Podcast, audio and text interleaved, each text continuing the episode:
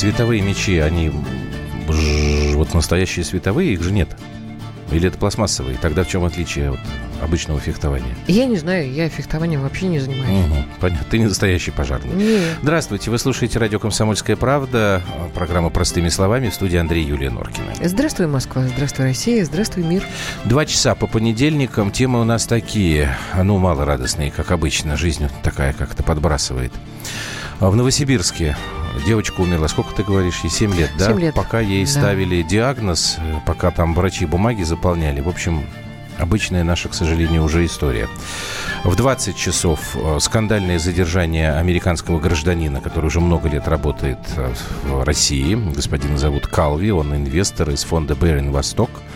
Ну и тут как бы пытаются все понять, это что такое. Это какая-то политическая опять история – и мы пугаем инвесторов, или это банальное нарушение законодательства, действительно вывод денег за пределы страны. В 19.30 ЧП в Петербурге а, обрушились там перекрытие одного из зданий высшего э, учебного заведения, институт ИТМО. Что произошло, как такое могло случиться. Ну а прямо сейчас другая тема, связанная с образованием. В Крыму скандал вокруг учебника истории. Предлагаю с этого и начать. Простыми словами. Плюс семь девять шесть семь двести ровно девяносто семь ноль два. Это наши WhatsApp и Viber. А, и телефон прямого эфира. Чуть попозже мы его подключим. Собственно, нас интересует такой вопрос. Нужно ли в школе рассказывать историческую правду? Ну, ученикам. А почему? Учебник «История Крыма», 10 класс. Издательство «Просвещение», редакция С.В. Юрченко. Там написано следующее – Около 20 тысяч крымских татар во время Великой Отечественной войны служили гитлеровцам с оружием в руках. Это цитата была. 14 тысяч принимали участие в борьбе с партизанами. Правда? Правда. Ну, правда. Ну, правда. Вот. Совет крымских татар попросил главу Крыма Сергея Аксенова этот учебник изъять. Да, но есть и другая правда. А, и говорят, что об этом умалчивается в этом ну. учебнике, о том, что было достаточное количество крымских татар, которые воевали против фашистов на ну, Безусловно. Э, ну, Советского Союза. Тут вот я, я не могу сказать, я не знаю, умалчивалось это или нет. Я думаю, что как-то странно, если это действительно не, не прописано, что люди, которые жили на территории Крыма, точно так же, как и многие другие советские граждане, воевали против нацистов. Странно. Нет, надо сказать какая-то. одно, что здесь совершенно не важно, какой национальности человек. Согласен. В любой национальности во время Великой Отечественной войны были подлецы, которые э, воевали на стороне гитлеровской Германии. Так. В любой национальности. Я, я, я не вообще спорю, не понимаю, не зачем об этом нужно вот писать. Вот, вот, честно говоря, у меня недоумение. Понятно, а, что были одни люди. Ты считаешь, что наоборот не нужно было вот это? Я абсолютно считаю, что вот не нужно было э, э, просто писать это. Смотри, правду. вот сейчас. Можно подожди, я тебе пример другой приведу. Да. Сейчас большой идет скандал в очередной раз между Израилем и Польшей. Евреи сказали, что поляки ответственны за Холокост, в том числе. Поляки страшно возмущаются. Там уже нотами они обмениваются. Говорят, нет, это вранье. Но ведь это правда. Правда количество еврейских погромов в Польше после Второй мировой войны не идет ни в какое сравнение с тем, что было при нацистах. Они предъявляют претензии э, во временном отрезке э, оккупации гитлеровской Германии. Слушай, это или это был нет, или это было уже после этой истории, когда уже мы освободили Европу от э, Не могу тебе сейчас здесь сказать. Тут, мне кажется, не, не, не, это и не нет, столь это важно. очень важно на самом деле, потому что против, если это времена Великой Отечественной войны, тогда поляки могут сказать, что, ребят, мы здесь совершенно ни при да, чем. Там действительно были говорят, да, сволочи, это, которые... Это не польские вот, концлагеря, это а нацистские если это было уже Э, после постфакт, так сказать, когда мы уже освободили э, от фашистов, а товарищи поляки продолжали делать свое ну, черное дело. они, да, все евреи поэтому избежали из Польши Ну, после тогда, войны, тогда что тут, собственно говорить, это неправда. Хорошо, давайте мы вернемся к Крыму. Давайте мы послушаем сначала экспертов, потом мы уже будем и с вами разговаривать, и позвоним а, после паузы, чтобы не сбивать э, ход разговора. Вот что говорит по, этому, по поводу этого крымского учебника Илья Демков. Он был признан учителем года у нас э, в 2017-м. Давайте послушаем. Вообще любой вопрос интерпретации, в том, что касается исторической науки или преподавания истории, это всегда вопрос скорее публицистики и вопрос, ну, такого, скажем, частного мнения. Само преподавание истории, как и любого другого предмета, оно все-таки завязано на э, научную базу и такого пространства для интерпретации, а следовательно, и для вот таких э, спорных толкований, как я думаю, в школьном mm-hmm. курсе нет. Задача учителя обозначить эти явления, ну и э, объяснить сами эти понятия, коллаборационизм, в частности, как понятие, ну и, допустим, вот проиллюстрировать его таким примером, как тот, о котором мы говорим. Илья Димаков, я, по-моему, ошибку допустил фамилию, учитель год 2017. Нет, на мой взгляд, тогда нужно было сделать такую таблицу э, и составить. Значит, кто э, и э, какое количество в каждом народе э, перешло на сторону Гитлер, гитлеровской Германии – ну, просто исков, ну, просто каждого. Хорошо. Ну, и какое осталось на ну, значит, э, значит, стороне Советского Союза? Значит, ты выступаешь за то, что нужно в школе рассказывать всю историческую а правду. Я думаю, конечно. Когда выборочная история получается, значит, тогда, тогда нужно перекос. было взять и сказать, сколько угу. украинских, э, украинцев перешло на сторону, на сторону фашистов, сколько русских перешло на сторону фашистов, угу. столько киргизов, башкиров, грузин, я не знаю, кого угодно. Угу. Угу. Ну, понимаешь, э, тогда получается действительно э, разжигание, на мой взгляд. Ну да, там, насколько я понял, претензии как раз именно в разжигании. Вот у нас 3089. Евреи сами виноваты, так же, как и армяне своим геноцидом. 3089. Вы идиот. Можете больше сегодня ничего не писать, я читать не буду. Там про Сталина, что он был уголовником. Правда или неправда? Ну, слушайте, если вы имеете в виду, что он в ссылке сидел, так он вроде как политический Насколько я помню, Феликс Эдмундович банки грабил. Ну так э, правда. Тоже по политической мотивации, я, кстати говоря. Ну, он же терроризмом чтобы... занимался. Я, я просто не знаю, а это в учебниках про это написано сейчас. Я наверное, сомневаюсь, что... Истина не может быть абстрактна, истина всегда конкретна. А, это опять 3089, я его обещал не читать. Ладно, исправился. Не знаю, у меня нет ответа на этот вопрос. Я думаю, что ну, Кирилл пишет, Истина, только не наверное... в количестве, а в процентах. Давайте ну, в, процентах, в процентах, естественно. Ну, если мы говорим о том, э, сколько, э, какой национальности перешло на сторону фашистов и, э, собственно, уничтожало партизан, давайте про все национальности скажем. Но это будет честно, мне кажется. Если мы вообще не трогаем эту историю, тогда мы ее не трогаем. Давайте послушаем сенатора от Крыма, члена Сенатского комитета по международным делам Павла Цекова. Вот что он про этот учебник говорил.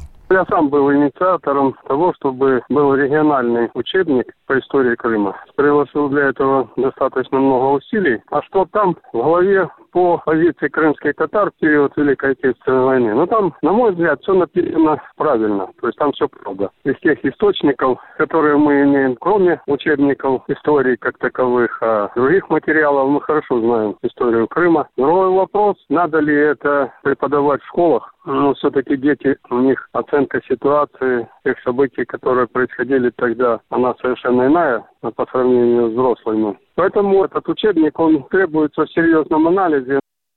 Ну, Совет крымских татар считает, что этот учебник, помимо разжигания, ну, то, то, что ксенофобией называется, он оправдывает депортацию народов Крыма. Вы же знаете, как на Украине современные любят э, спекулировать по этому поводу. Песни 43-й ну, пишут для Евровидения. была не только э, Естественно, но я Крым, так понимаю, что, конечно. Совет крымских татар считает, что мне... если, подожди, если вот тут так написано, вот что 20 тысяч там с оружием в руках э, на стороне гитлеровцев, еще 14 тысяч там партизан гоняли, то, мол, и правильно их депортировали. Вот они вывод такой делают, и поэтому они недовольны. Можно я э, да, углублю и расширю? Давай, вот минута. Я считаю, что вот подобные инциденты, которые произошел в, в Крыму сейчас, угу. говорят о том, что у нас по истории должен быть единый учебник, один. Ой, ну слушай, Если это региональный это учебник говорим. по истории, они должны, значит, э, дети не должны знать, что происходило на Урале в Великую Отечественную войну, или где?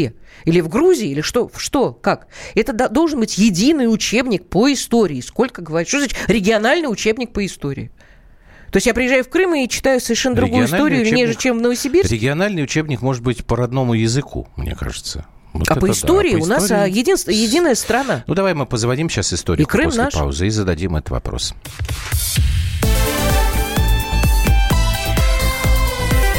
Простыми словами. Ведущие на радио «Комсомольская правда» сдержанные и невозмутимые. Но из любого правила есть исключение – Дай по морде мне. Встань и дай. Хочешь стекло такое? Давай. Он Вот так говно в эфир кидаешь. Я- Ты несешь какую-то хрень. Мы расстреляем его из водяных пистолетов мочой. Самый горячий парень радиостанции в прямом эфире. Исключение из правил с Максимом Шевченко. Слушайте по вторникам с 8 вечера по московскому времени.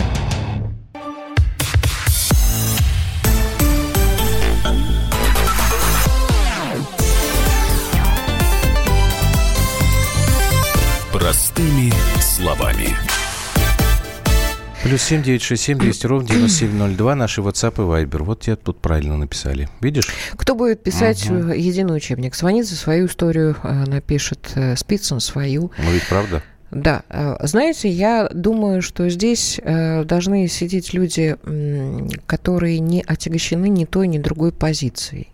Здесь должна быть правда сухая просто. Так у них у каждого своя правда. Нет, они что-то говорят, а что-то не говорят. Не В договариваются. убежденности своей. Хорошо, а где Конечно. же ты таких найдешь авторов учебников, у которых нет политических Россия, матушка, никаких предпочтений? э, богата талантами и профессиональными людьми. Поискать только надо. Хорошо, понимаешь? ну, м, не знаю. По- Поискать, Единый конечно, учебник надо. по истории, он должен содержать в себе правду и говорить о том, что действительно это история нашей страны. Армен Гаспарян, член Центрального совета Российского военно-исторического общества, к нам присоединяется. Армен, здрасте. Добрый вечер. Да, вот мы тут попали как раз на... э, Вы попали на э, та- такой спор. Да, и Армен Суматович, я хотела вас спросить сразу, а в советские времена как обходили эту историю? Вот был По единый Крыму, учебник если. по э, Великой Отечественной... Ну, тема была, да, в едином учебнике по Великой Отечественной войне. Про... по- э, Естественно, там не каждый вопрос и ответ бы- были лицеприятны. Я не помню, чтобы там... Ну, как-то это обходи, обходили эту историю? Вот национальные э, междоусобицы. В Советском Союзе, да, обошли. Они вообще вычеркнули все, Мгм. что было связано с коллаборационизмом, любым. Мгм. Русским, украинским, белорусским, кавказским, каким угодно другим. Вообще эта тема не обсуждалась. Все, что население страны знало по очень сложной проблеме коллаборации граждан Советского Союза в год Великой Отечественной войны сводилось к очень простой формуле. Было незначительное число алкоголиков, уголовников и подонков. Все, на этом ставилась точка. Без объяснения каких-либо подробностей. Эта история очень больно по нам ударила в 90-е годы, когда распал Советский Союз, когда в Прибалтике, на Украине, да в той же Молдове стали публиковать документы, выяснилось, что речь идет не про 2-3 человека, а это многотысячная история. И почти все народы Советского Союза были замечены, простите, в фактах коллаборации. Э, Крымские татары с этой точки зрения, конечно, не стали исключением. Конечно, у них это было.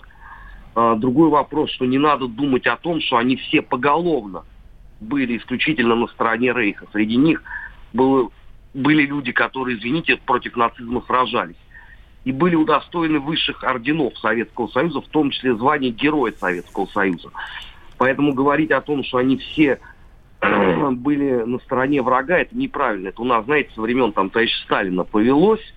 А, Крымских татар депортировали, ну, значит, они все враги.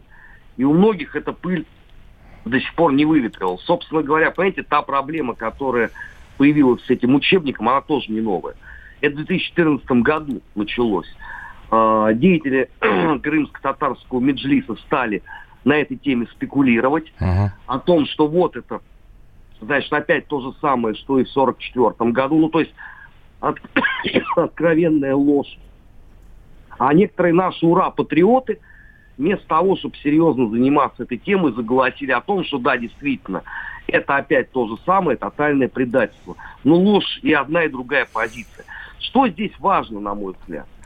А, коллаборации граждан Советского Союза, безусловно, нужно говорить на общественном, политическом, каком угодно другом пространстве. Но это нельзя делать так, как сделано в учебнике.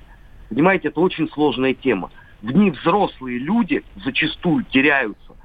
Как может ребенок 15, там, 16 лет разобраться в этой проблеме, для меня загадка. Но вот я, давайте вам на своем примере скажу. Да. Давайте. Я, я был не сильно старше а, нынешних школьников, там условно 10 класса, когда узнал о масштабах коллаборации граждан Советского Союза в годы Великой Отечественной войны. Было это в 92 году. И для меня это был шок. Очень серьезный шок. Потому что на моих глазах вот буквально рухнул мир. Uh-huh. Я-то искренне это думал, что это единичный uh-huh. случай, понимаете, там Власов и Бандера. Я очень долго от этого отходил. И это в том числе послужило для меня лично причиной, по которой я начал изучать именно коллаборацию граждан Советского Союза. Мне хотелось понять, почему так. Но размышлять это можно сейчас там с высоты условно моего опыта и моих там э, жизненных э, ориентиров. Но от современного 16-летнего школьника, который по сути уже не застал даже с толком живых ветеранов Великой Отечественной войны, который во многом является жертвой интернета, где любую гнусность можно растиражировать. Uh-huh. Так, так вот, от этих школьников ожидать того, что они разберутся в этой проблеме, ну, это, мягко говоря, наивно. Тогда, Мне Армен, представляется, да. что методологическая ошибка была совершена с этим учебником. Конечно, методисты должны были это исправлять. Так вот сейчас, э, тогда, если возвращаться к спору о том, нужен ли нам единый, единый для всей страны учебник истории. Я просто не знаю, вы слышали или нет, когда в эфир да, вышли. Слышал. Тут была такая реплика, что а кто будет писать? Сванидзе напишет один учебник, Спицын напишет другой учебник. Вы знаете, у нас слава богу, э, очень много серьезных историков, которые действительно занимаются именно периодами временными.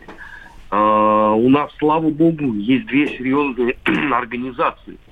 Это Российское историческое общество и Российское военно-историческое общество. Я вам открою, может быть, тайну.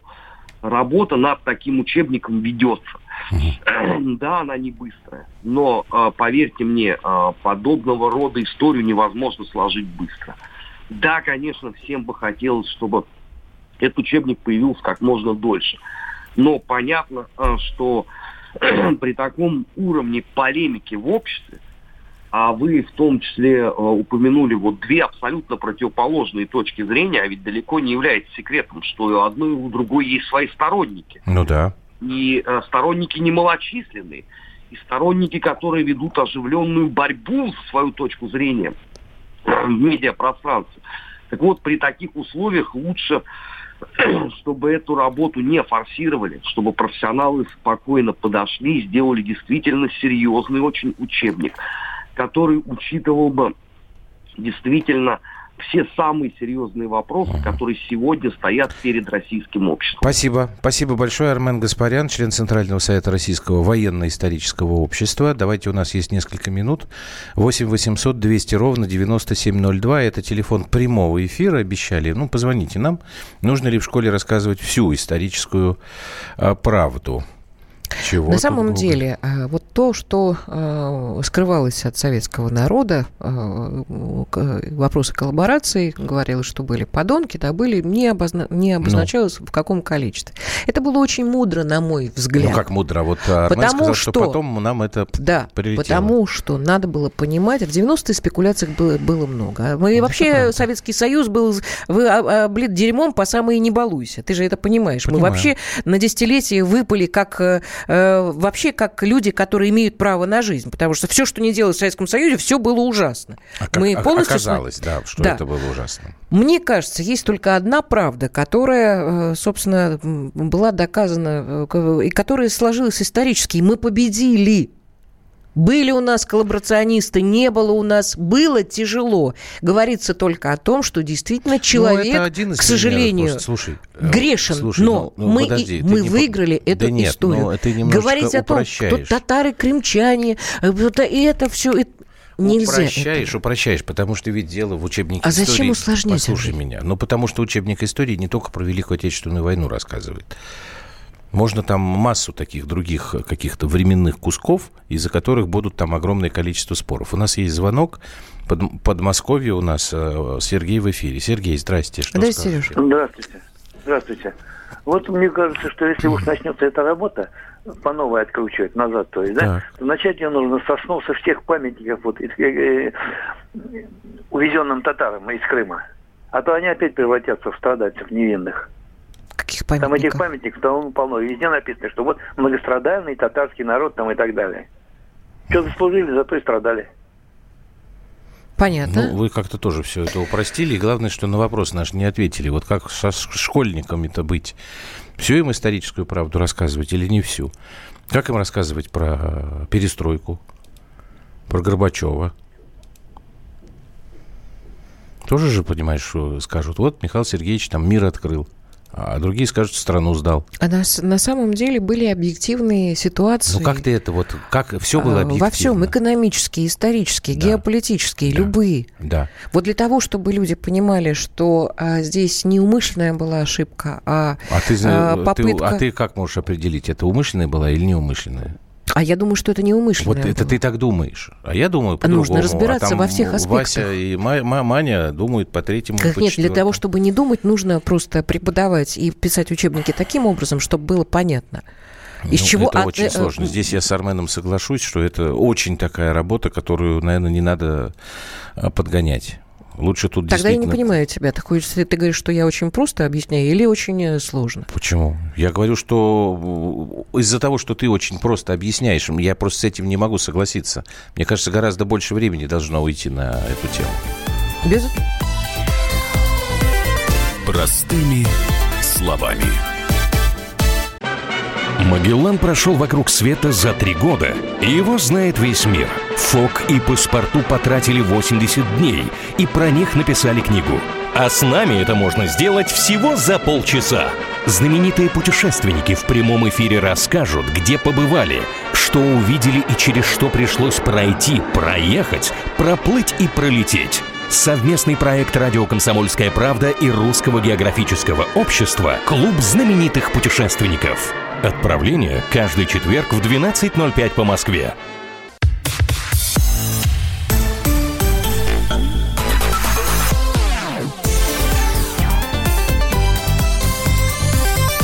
Простыми словами. Я сейчас только отвечу на, один, угу. на одну реплику. Юля, вы очень интересно сказали, чтобы не думать, надо учить. А, да, сразу потом добавили, надо учить думать. Нет, мой дорогой, я сказала именно то, что я сказала. Значит, э, растворителей помыслов помыслов. Это когда мы сидим и размышляем, а вот, наверное, это было вот так. Нет, вот, наверное, это было вот, вот для того, чтобы идиотские мысли как товарищу из Белоруссии, не лезли в голову. Это который написал, что Который написал, что антигитлеровская коалиция, не, нечего приватизировать. Угу. Я приватизировала, мой дед приватизировал, который блокадный Питер, Ленинград освобождал. И второй дед, который до Рейхстага дошел. Вот они приватизировали. А вы сидите и молчите в дуду свою. Нечего мне, я плохо знаю историю. Это вы плохо знаете историю. Гнида западная. Так ну... вот, нужно вот таких вот козлов, которые пишут, что антигитлеровская коалиция победила в Великой Отечественной войне, учить истории. Ну, они Чтобы тебе скажут, что не было. был второй фронт, угу. правда, не скажут, когда да, он когда открылся. он открылся, когда мы своим пупом вообще, кишками вообще своими. плюс 375, конечно, вам, как жителю Белоруссии, не Вы подобает бы, бы такие вещи бы вообще. Говорить. Да, все-таки белорусы, мягко говоря... Одна хатынь чего стоит. Пострадали во время войны. Ладно.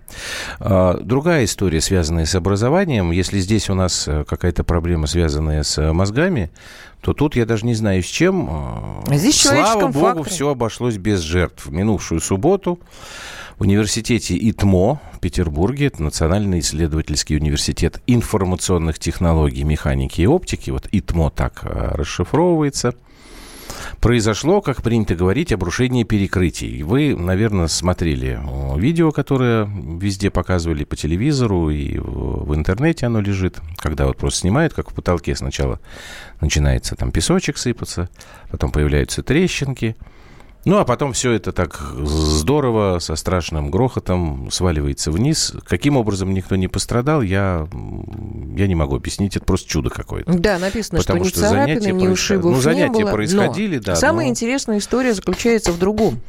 Аварийное состояние здания, где учатся наши с вами дети, Аварийное ну, состояние вот балок вот. было зафиксировано еще в прошлом году во время осмотра здания проектировщика. Потому что это старое здание, оно еще, по-моему, 19 века, там очень много деревянных перекрытий, его вроде как проверяют постоянно. И вот в прошлом году тоже проверяли и сказали, слушайте, у вас тут проблемы.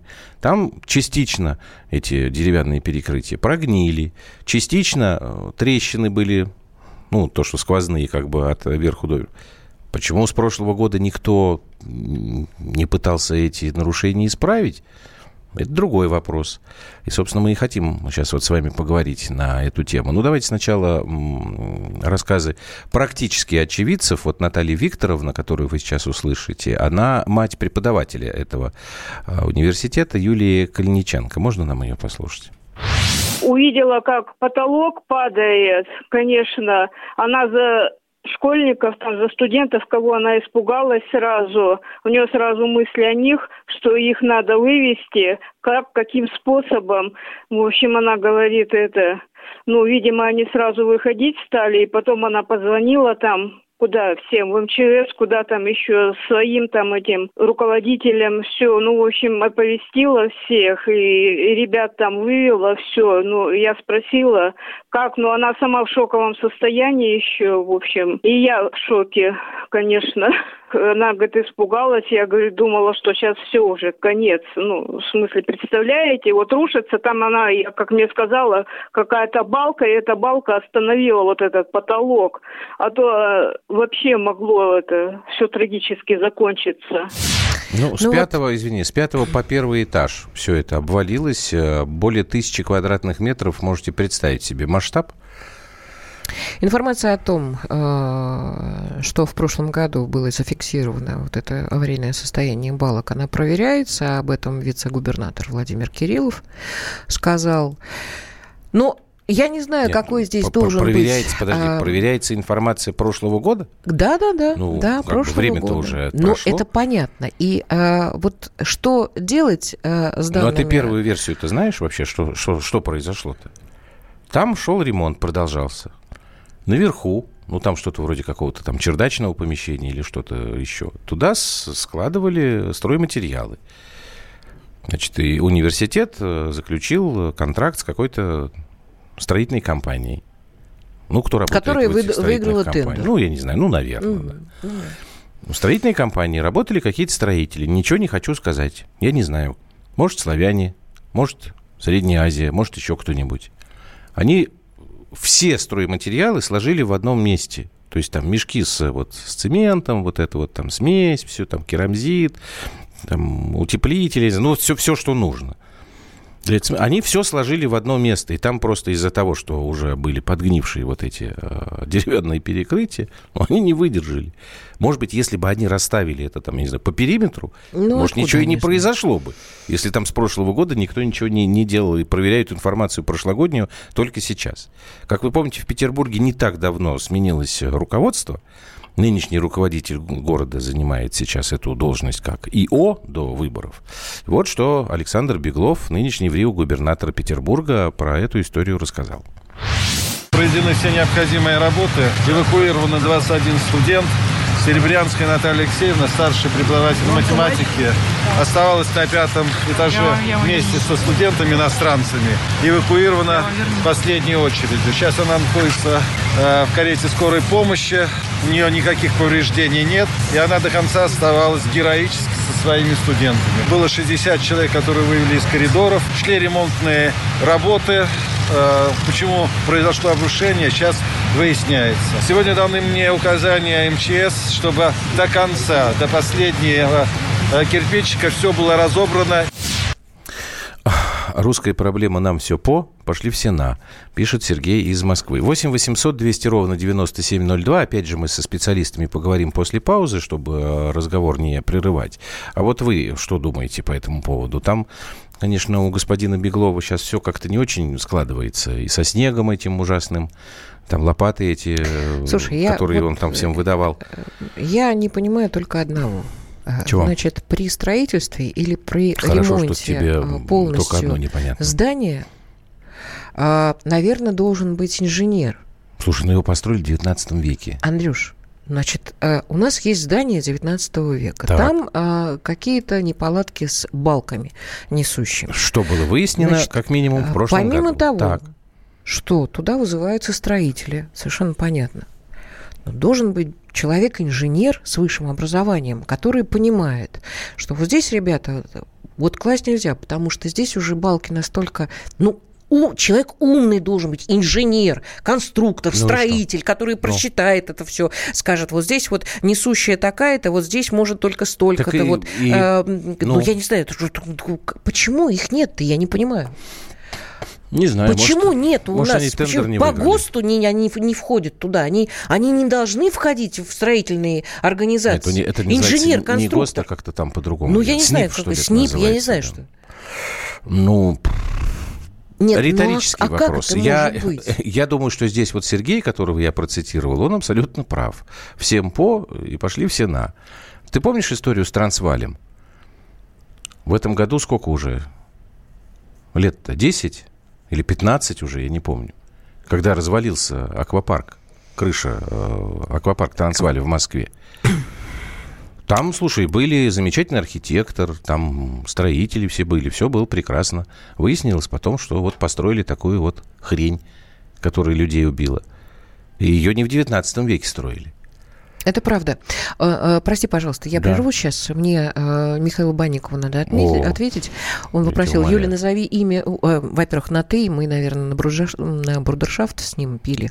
Назови имя и отчество твоего деда или отца, кто там у тебя Ленинград защищал. Ну, что ты больного-то? Ну, слушай. А, Банников, записывайте. Егоркин Николай Игнатьевич. Записали? Поехали дальше. Так, звонок у нас есть. Кто там у нас? Роман Белгород. Роман, здрасте. Добрый вечер. Да. Здравствуйте. А, Андрей, вот... Э, Юля. Отчество забыл ваше. Ан- Владимирович. Владимирович. Можно без Андрей отчества. Владимирович, да. с уважением к вам отношусь, слушаю вашу передачу и днем по телевидению, и сейчас. Одним словом, вот то, что предыдущий сказал товарищ, на и туда, в стране бардак. Угу. Все, вот одним словом. Вот теперь вот делайте умозаключение. Полная анархия в стране. Никто ни за что не отвечает. Понимаете? Никто ни за что не отвечает. В школе беспредел, зарплаты не платят, молодежь бедная ходит, мается. Вот у меня сын закончил институт московский экономический. Работы нету в Белгороде, ребята. Нету. И это по всей нашей стране. По всей мы докатились до пропасти. Дальше уже падать нельзя. И если наше правительство не опомнится, нам будет, по-русски говоря, а я скажу по-другому, кирдык. Угу. Все. Спасибо вам большое. Да, спасибо вам большое. Тут я 6398 пишет. Должен быть надзор. Это не функция инженера, а сейчас э, в надзорных, органах, органах не хватает, хватает людей. людей. То есть больше готовы Тут хватать? Наверное, хватать. Ну, так вот, видите, тут получается, как бы, с одной стороны, у нас э, люди работы найти не могут, а с другой стороны, у нас нет людей для выполнения той или иной работы. А дальше вот тут какие-то там были, что будет про коррупцию? Я не понимаю, у нас нет людей для той или иной работы, а в то же время э, люди звонят и говорят, не первый раз, кстати говоря, что э, люди не могут найти работу. Ну да. Же как-то не дебет, ну, дебет с, кредит, с кредитом. Так это тоже, значит, разновидность бардака, на самом деле. У нас еще один звонок есть. Пермь у нас в эфире. Анатолий, здравствуйте. Алло. Да-да-да, вы в эфире. Здравствуйте, здравствуйте. Анатолий. Добрый день. Ночь, вечер, как Я вот прослушал товарища, он тут, угу. тут выучился, там контроля нет, ничего. Я конкретно вот по строительным вопросам. Давайте. Тем, что вот это вот старенькое здание, да, угу. я однажды так лет, ну, 30 назад как-то шабашку имел, тоже разбирал старое здание, и вот эти вот перекрытия сами, они деревянные.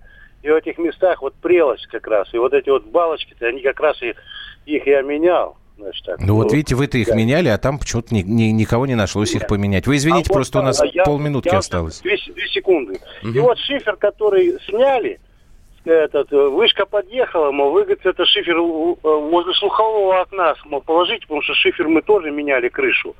И вот положили, прямо возле слухового окна должна люлька была брать, и пока люлька подъезжала, этот шифер провалился в ванную, в квартиру.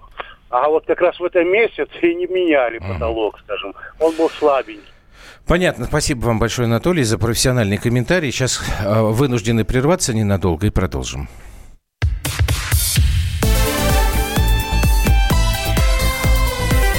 Простыми словами. Товарищ адвокат! Адвокат! Спокойно, спокойно. Народного адвоката Леонида Альшанского хватит на всех.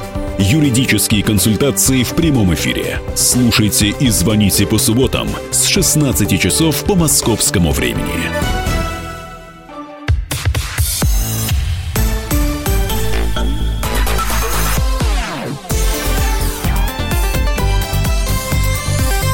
Простыми словами. Александр очень действительно интересно написал. Угу. Куда люди делись? Людей, профессионалов 40 плюс 50 плюс лет по полно. 40 э, плюс 50 И плюс они лет, без работы. Да. А им предлагает биржа переучиться, переучиваться на охранника. охранника. Правильно, Александр. Мы Это с вами в рынке том, живем. о чем мы будем рынке. говорить в следующем часе, на самом деле. Вообще о нашем образовании, о преемственности поколений. Я же не зря сказала о том... ты когда? Мы когда будем говорить а, о погибшей девочке. Ну, да. Я же не знала, сказала, э, не зря сказала о том, что в 90-е годы у нас действительно настолько был сильный, извините за жаргон, наезд на Советский Союз, и на нас, и в том числе на людей систему образования. Э, советской эпохи, советской страны, если хотите. То есть нас перечеркнули полностью, как людей, которые ничего не умеют, ничего не понимают, ничего не знают. Потому что мы не... Ну, вот потому что мы, э, как нас называли, совки. А сейчас мы получили ровно то, что мы получили. Действительно, Андрей Владимирович сказал правильно. У нас сейчас главное что? Деньга – если мы э, деньгу не умеем зарабатывать, неважно как совершенно, ведь никто не смотрит на умелые руки на опыт. У меня очень интересный был разговор с одной э, э, девушкой, э, с психологом детским. Она сказала, выслушав мои доводы, она говорит, ну, вы же на собственном опыте и на опыте ваших, так сказать, сверстников базируетесь. Я говорю, ну, естественно. А я американские книги читаю. Это совсем другая история. И тут мне стало страшно. То есть мы люди, которые прожили жизнь, что-то выросли, Слушай, когда мы с тобой, детей, там, я не знаю, детских что... психологов Но американские учебники это круче в тысячу раз. Книги. И книги. Поэтому, конечно, то, что не берут э, вот э, нашего возраста людей работать, это я по себе знаю, это катастрофа. Для страны катастрофа. Да, Александр, мы с вами согласны, как вы понимаете, но нам надо вернуться к этой конкретной истории. Сейчас у нас в эфире Владимир Ройтман, профессор Московского государственного строительного университета, доктор технических наук. Владимир Миронович, здравствуйте. Здравствуйте. Вот сейчас э, говорят, что эта история с э, ИТМО, э, с Питерским университетом, это да. якобы какая-то ошибка при реконструкции. Но мы вот сейчас вот выясняем, и получается, что еще в прошлом году было внимание обращено и руководство университета на то, что там, в общем, предаварийное состояние в здании. Не очень понятно, почему они ничего не предпринимали. Вот как бы это можно объяснить? Людей нет, возможностей нет или желания нет? Да, понял. Я должен сказать для слушателей, что после жизненный цикл каждого здания или сооружения состоит из периода проектирования, период строительства, и потом начинается самый длительный, самый сложный, самый ответственный период – это эксплуатация. Он длится десятки и даже в отдельных случаях сотни лет – и вот во время периода эксплуатации здания, конструкции здания, материалы здания подвергаются невероятным воздействием. Вот Питер – это достаточно сложный э, город с точки зрения воздействий на здание и сооружения. Влажный климат, ветра, осадки – перемены температур, зимние, летние, там, отрицательные, положительные и так далее. Все это действует. И еще, значит, сама технологическая, то, что происходит технологически внутри здания, тоже не добавляет э, ему долговечности. Uh-huh там протечки. Ну так тем более неудачи. должны более, э, извините, внимательнее относиться к подобным сигналам. Год целый они ждали, пока у них там все не развалилось. Нет, дело даже не в годе. Так. Есть э, целое направление строительной науки. Оно называется техническая эксплуатация зданий. Это сложнейшая наука, включает в себя и технические обследования, и плановые текущие ремонты, плановые капитальные ремонты, реконструкции и так далее. Вот культура эксплуатации наших зданий и сооружений фонда недвижимости в России – это вот самая главная проблема сейчас. Строить научились и много строим. А вот содержать то, что построили, это гораздо более сложно. А в чем сложность? Ну, главная сложность, э, вот я так зацепил начало вашего разговора, угу и там вы проблемы образования обсуждали и да. так далее. Значит, э, проблема специалистов, раз. Э, проблема квалифицированной рабочей силы, которая производит э, реконструкции, текущие ремонты и так далее. Mm-hmm. Это же сложнейшие процедуры. Это люди, которые вот на космических кораблях, на строительстве космических кораблей работают по тонкости работы и по квалификации это значит, похожие специальности. Откуда же ну, нам, вот нам их брать это тогда? Только, вот, ну, это только вершина проблем. айсберга, да, я понимаю. Да. Спасибо большое. Владимир Ройтман, профессор Московского государственного строительного университета, доктор технических наук. Очень трудно не согласиться с Владимиром Мироновичем. Это знаете, что мне напомнило? А, что у нас хирургия хорошая, а реабилитация не очень. Было просто несколько эпизодов, когда хирурги спасали людей, а человек потом все равно умирал. Ну, передавали вроде как на восстановление. А там вот таких вот специалистов нет, отношений. Ну, Ты да? помнишь, э, пришел... И все. Вот так и тут получается. Построить мы построили, а Ты эксплуатировать не умеем. про э, такого богатого человека, который пришел руководить э, одним небольшим делом и все предлагал, давайте печатать э, фотографии на картоне. Это дешево. Кто-нибудь пробовал печатать фотографии на картоне? А, это у Довлатова же в его, да, книжке. Они когда ну там вот в 90-е, издавали... когда пришли, я же да. помню, на НТВ тоже приходил один замечательный человек, который говорил, а что вы закупаете фильмы-то? Платите такие бешеные деньги. У вас ларек на первом этаже с этими... Это с, с видеокассетами. С видеокассетами. Ну, это... Берите и ставьте. Человек не знали, пришел как на руководящую должность. Не ну, знали, ты прежде чем работать. прийти, ну ты посмотри, как работать. Постажируйся месяц. Хотя я понимаю, что для богатого причем человека это странная это? история. Ну, при чем здесь это? Ну, это уже совсем я другое тебе говорю время. О том, другое время. Это время перетекло сюда. Быть... Сюда, к нам сегодня. Слушай, ну этот, э, кто там у них, ректор, там, я не знаю, руководитель этого вуза. Год назад ему сказали, у тебя крыша э, гниет и может развалиться. Причем здесь сейчас вот этот пример, который ты привела. Тогда человека, про которого ты говоришь, вообще не знал, э, куда он там попал, что он должен делать. А здесь-то, ну ты же сидишь уже целый сколько лет, угу. и целый год нельзя было потолок проверить, что ли? Давайте послушаем прямой эфир. Самара у нас в эфире. Здрасте, Вадим. Здравствуйте, Вадим Самара. Здравствуйте, А вы знаете, мне в связи с этим вспоминается один мой разговор, когда я еще был мальчишкой. Вот, это были 60-е годы. И мне тогда посчастливилось разговаривать с одним э, строителем, который еще начинал свою деятельность еще при царе, в царском режиме.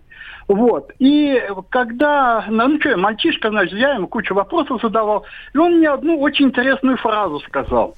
Да, говорит, уходит наше поколение, говорит, и дома начнут рушиться. Я его спросил, почему? Понимаешь, говорит, он мне очень серьезно объяснил. Вот все вот эти вот деревянные балки, которые там несут uh-huh, uh-huh. конструкцию, они все должны быть обернуты табачным листом, причем в несколько раз. Как только идет какая-то реконструкция, весь этот лист либо сдирают, либо он просто бешало осыпается и тому подобное. И через 25-30 лет такую, такую балку нужно снова оборачивать этим листом. А Тогда почему табачный? долго держать. Интересно, как? А, а почему? Что, вот, а потому что вот по мнению вот этого вот строителя, именно табачный лист отгоняет вот этих вот всех вредителей, короедов. Точно. И, и, и она, вот эта вот балка, она продолжает дальше Понятно. работать. Спасибо вам что большое. Делает, что делает наши сейчас при реконструкции, они совершенно спокойно, увидев о том, что табак, а давай его на самокрутке или где-то чего-то, или просто оголяются, зачищают ее и все. Понятно. Спасибо вам большое. Все может быть. Я не специалист в области строительства, не буду ставить под сомнение ваш рассказ и то, что там с этим табачным листом делают. Это не суть важно. Важно то, что в любом случае надо выполнять свои обязанности, в том числе и вот следить за этим, за состоянием веренного тебе здания, потому что у тебя здесь э, речь о жизни людей. А они этого не делали. Но совершенно неважно, там, обернуто это было Раньше у нас были листом. дураки и плохие дороги. Раньше вон тут кто, кто а написал, у нас, подожди, он значит, пишет. равнодушные как люди. строили здание сто лет назад, без ГОСТов и то. А черт его знает, как раньше строили. Наверное, Наверное тоже какие-то были. были. Так я говорю, бездушные люди. Ну, да. И просто ну, да. профнепригодные. Ну вот да, да. А мы еще радуемся о том, что у нас, как это, цифровая экономика, и у нас через некоторое время там пропадут э, необходимость там в профессии в такой-то, там в такой-то, в такой-то. Ну Будут, да. Везде будет сплошная а роботизация. Когда электричество Прекрасно. исчезнет, тогда это все вернется. А когда электричество ага. исчезнет, будет всем большая, большая, как говорил Виктор Степанович, большое экономическое положение. А, Аскер Мустафаев, совершенно золотые слова. Надо брать все в свои руки. Абсолютно. Брать Хорошо. в свои руки. Будем Давайте брать возьмем все в свои руки. И уйдем на новости. Уйдем на новости.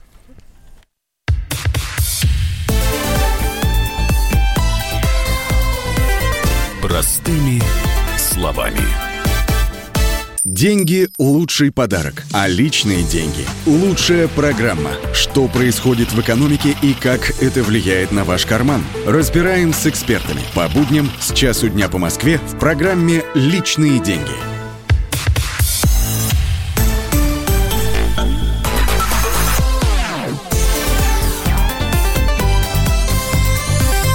Простыми словами.